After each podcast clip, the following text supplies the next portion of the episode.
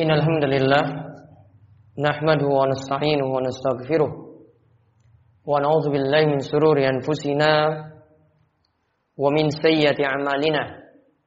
من يهده الله فلا مضل له ومن يضلله فلا هادي له.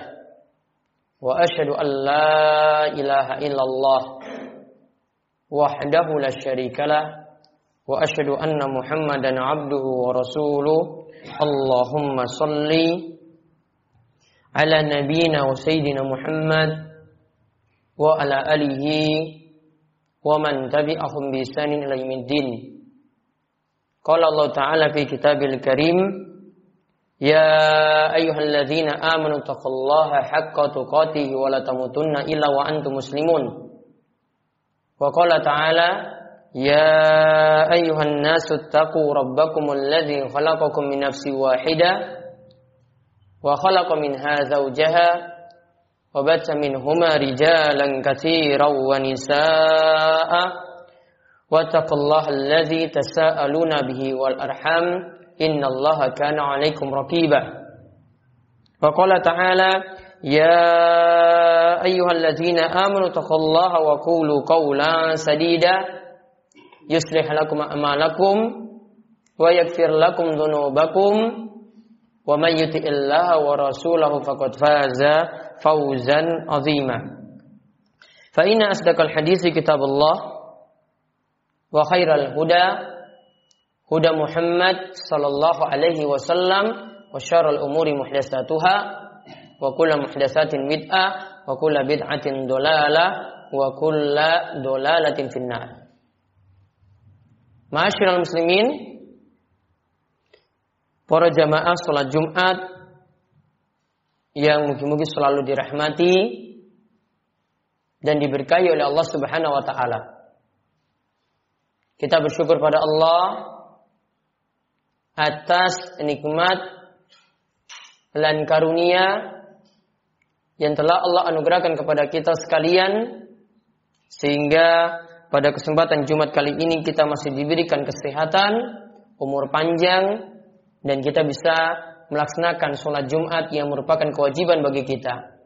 Dan kita mohon pada Allah, mungkin-mungkin kita menjadi hamba yang bersyukur dan semakin meningkatkan ketakwaan kita pada Allah Subhanahu wa taala.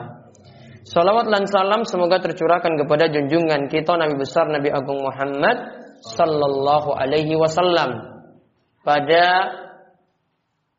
para sahabat, para tabi'in, para tabi'ut tabi'in serta para ulama yang telah memperjuangkan Islam di tengah-tengah kita. Para jamaah sekalian yang mungkin-mungkin selalu dirahmati dan diberkahi oleh Allah Subhanahu wa taala.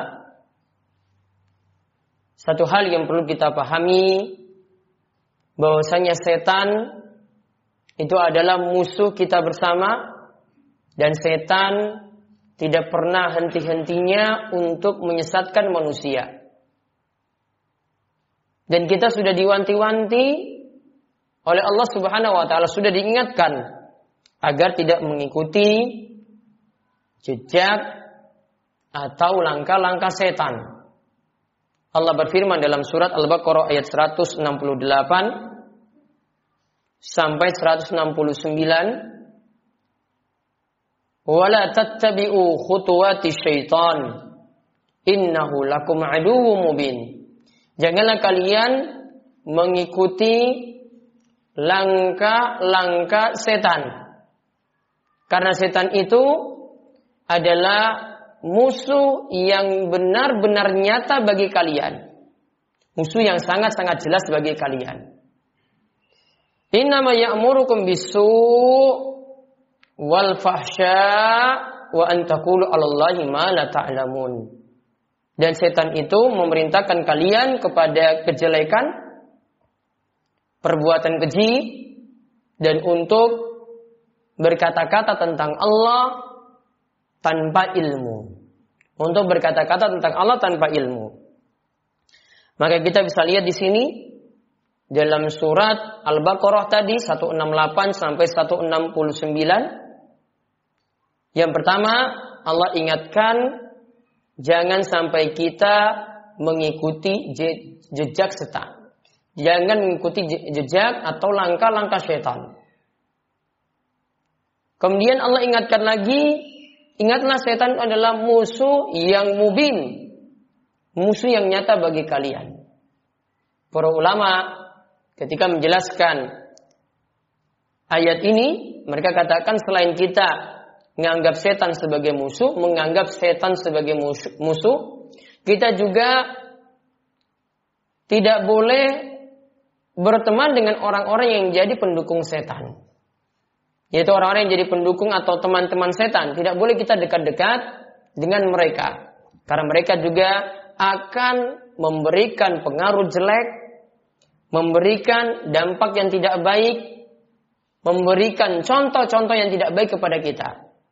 Ahli-ahli maksiat, orang yang melakukan dosa besar ketika berteman dengan mereka, mereka akan mengajak kepada yang jelek.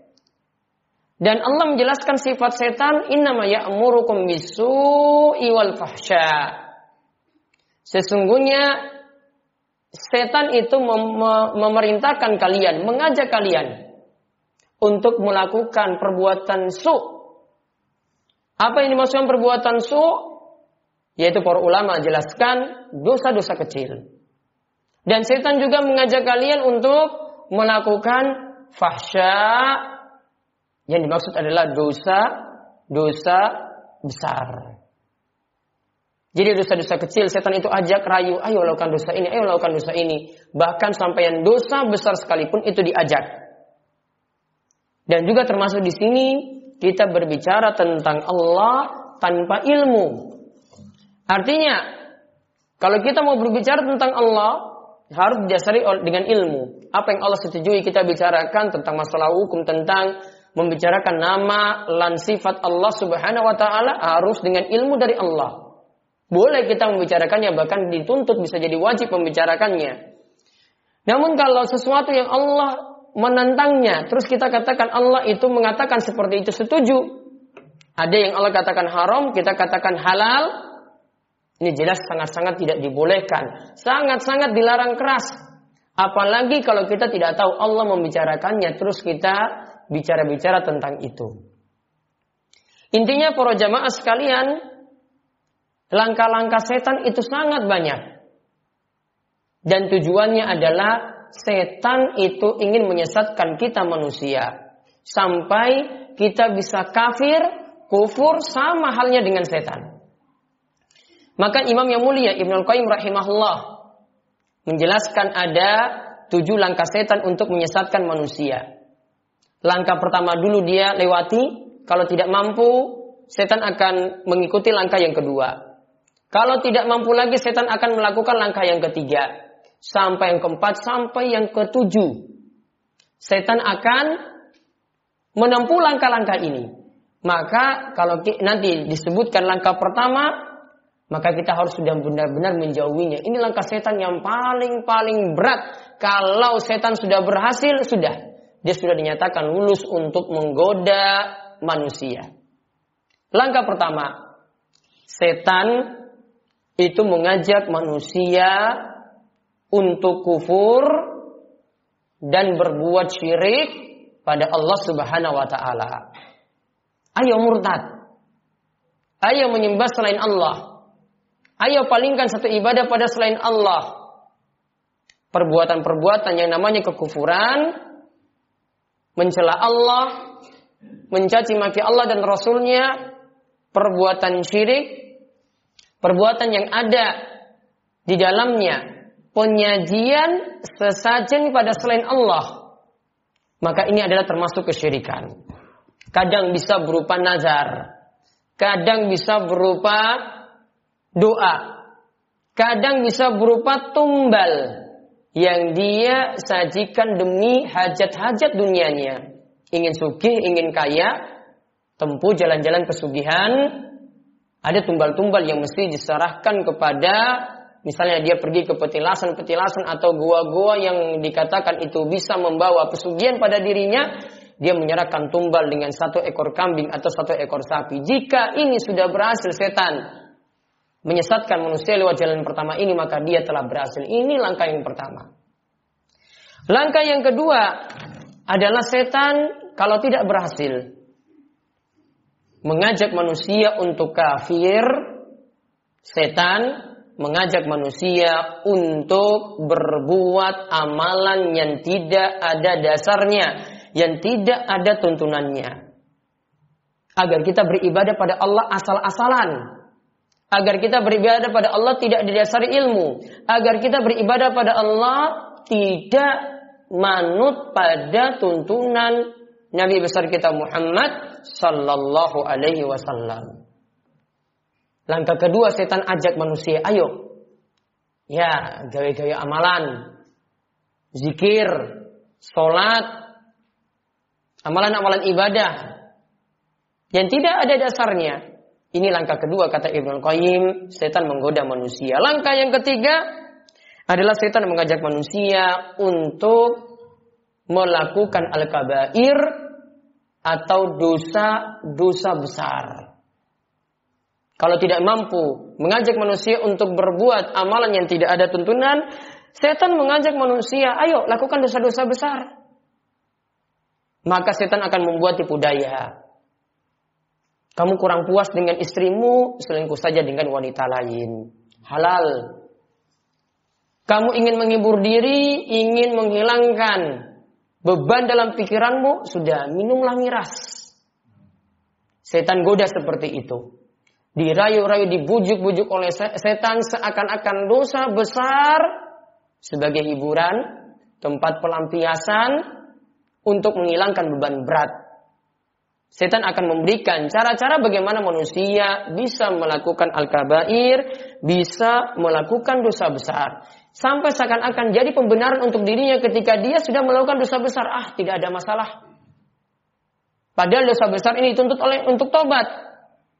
Allah katakan ya ayyuhallazina amanu tubu ilallahi taubatan nasuha. Wahai wong-wong yang beriman, bertobatlah kepada Allah dengan tobat yang tulus, tobat yang benar.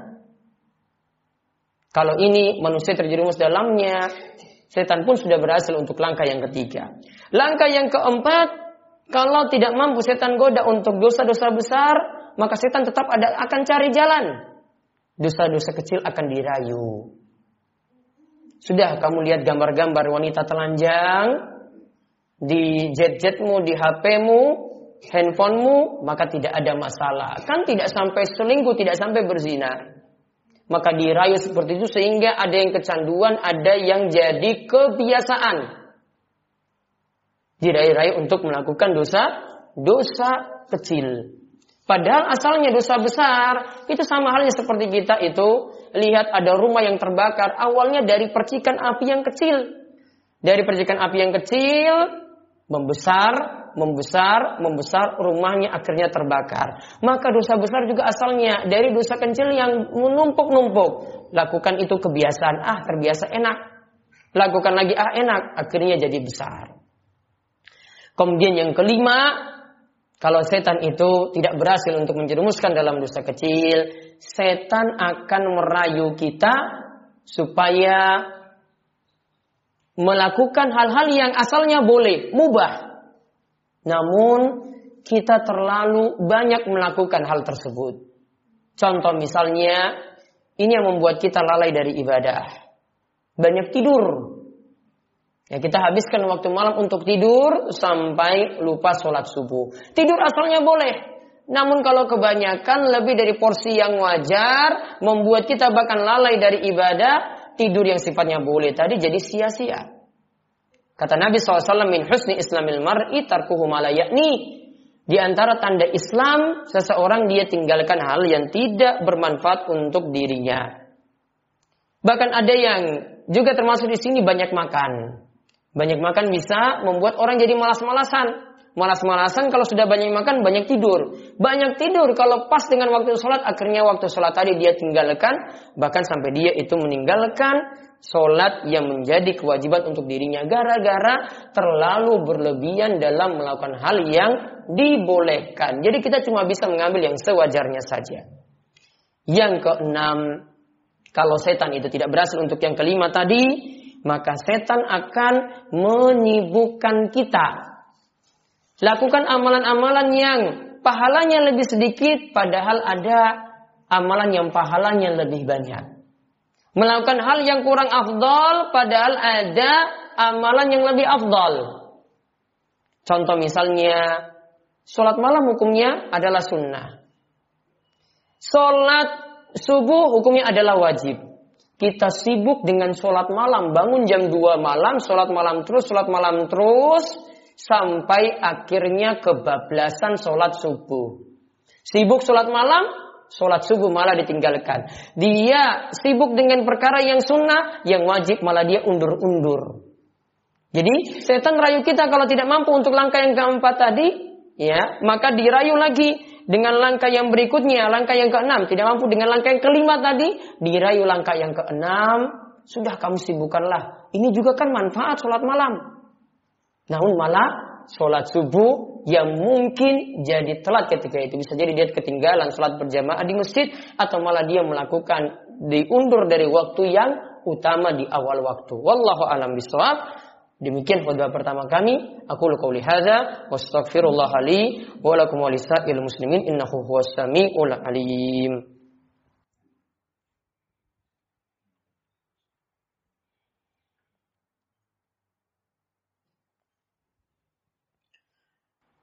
Alhamdulillah wassalatu wassalamu ala Rasulillah wa ala alihi wa man tabi'ahum bi ihsan ila yaumiddin. Para jamaah, marilah kita senantiasa meningkatkan ketakwaan pada Allah, terus memperbaiki diri kita dan mugi-mugi selawat dan salam senantiasa tercurahkan kepada junjungan kita yang besar Nabi Muhammad sallallahu alaihi wasallam. Enam langkah tadi sudah disebutkan, setan menyesatkan menyesatkan manusia. Yang pertama, setan akan membuat manusia jadi kafir, berbuat syirik atau murtad. Yang kedua, setan akan mengajak manusia melakukan perbuatan bid'ah, perbuatan amalan yang tidak ada tuntunan. Yang ketiga, setan akan mengajak untuk melakukan dosa besar. Yang keempat, setan itu akan mengajak untuk melakukan dosa-dosa kecil. Yang kelima, setan akan menyibukkan kita dengan hal-hal yang sifatnya mubah namun terlalu berlebihan, banyak tidur, banyak makan dan seterusnya. Kemudian yang keenam, setan akan ngajak manusia untuk sibuk dengan hal-hal yang pahalanya lebih sedikit padahal ada pahala yang lebih banyak yang mesti kita kejar. Kemudian yang ketujuh, setan akan menyibukkan pikiran kita dengan komentar-komentar negatif dari orang-orang yang tidak suka. Ada yang nuduh, Orang yang biasa datang ke masjid, wah ingin cari muka, ingin cari pujian, wah ingin disebut wong soleh. Ada yang dari sisi penampilan, wah ini teroris, ini ISIS. Ada yang juga punya penampilan-penampilan yang baik, maka isu-isu negatif itu datang. Setan menguji kita dengan komentar manusia. Maka tugas kita ketika langkah ketujuh ini setan jalankan Pokoknya komentar tersebut tidak usah kita gubris, tidak usah kita dengar. Kita kalau beramal adalah untuk mencapai ridha Allah. Imam Syafi'i pernah mengatakan idrakun nas ghayatun latudrak. Komentar manusia kalau kita ikuti terus tidak akan pernah ada ujungnya. Komentar manusia kata Imam Syafi'i kalau kita ikuti terus nanti si A ngomong ini, Si B ngomong ini lagi, si C ngomong ini lagi, kita ikuti yang A, kita ikuti yang B, nggak pernah ada ujungnya, nggak pernah akan selesai. Maka cari ridho Allah agar kita mendapatkan pahala dan diterima amalan kita oleh Allah Subhanahu wa taala. Maka intinya kita wajib untuk menjauhi tujuh hal tadi. Jangan sampai kita terjerumus dalam kekufuran, jangan sampai kita terjerumus dalam perbuatan yang tidak ada tuntunan, jangan sampai kita terjerumus dalam dosa-dosa besar, jangan sampai terjerumus dalam dosa-dosa kecil atau hal-hal yang tidak manfaat, terlalu banyak melakukan hal yang sifatnya mubah, boleh. Atau sibuk dengan yang sedikit pahalanya dibandingkan yang banyak pahalanya, kemudian jangan terlalu termakan dengan komentar komentar manusia ketika kita tahu kita sudah mengikuti yang benar. Wallahu alam bisawab. Mudah-mudahan Allah memberikan kita taufik untuk menjauhi langkah-langkah setan dan terus membimbing kita untuk mengikuti jalan siratal mustaqim. Masyarul muslimin rahimani wa rahimakumullah di akhir khutbah Nabi SAW menyarankan di hari Jumat ini untuk banyak-banyak selawat kepada beliau. Siapa yang berselawat kepada beliau sekali, maka Allah akan membalas selawatnya sebanyak 10 kali. Inna wa malaikatahu yusalluna ala nabi. Ya ayuhalladzina amanu sallu alaihi wa sallimu ala Muhammad wa ala ali Muhammad kama sallaita ala Ibrahim wa ala ali Ibrahim innaka Hamidun Majid. Allahumma barik ala Muhammad wa ala ali Muhammad kama barakta ala Ibrahim wa ala ali Ibrahim innaka Hamidun Majid. Marilah kita panjatkan doa pada Allah. Mugi-mugi Allah terus memperkenankan setiap doa kita apalagi di hari Jumat yang penuh berkah ini. Allahumma fir lil muslimina wal muslimat wal mu'minina wal mu'minat al ahya'i minhum wal amwat innaka sami'un qaribun mujibud da'wat. Allahumma alif baina qulubina wa aslih dzata bainina wahdina subulas salam wa najina minadh dhulumati ila nur wa jannibna al fawahisha ma dhahara minha wa ma batan waj'alna syakirina lana musannina bi alaina qabilina lahu wa واتمها علينا ربنا هب لنا من ازواجنا وذريتنا قرة اعين واجعلنا للمتقين اماما ya Allah ya Rabb kami ampunilah dosa-dosa kami ampunilah dosa kedua orang tua kami ampunilah orang-orang yang telah mendahului kami telah menghadapi alam barzah dan mudah-mudahan kita juga bisa menyusulnya dengan amalan-amalan soleh.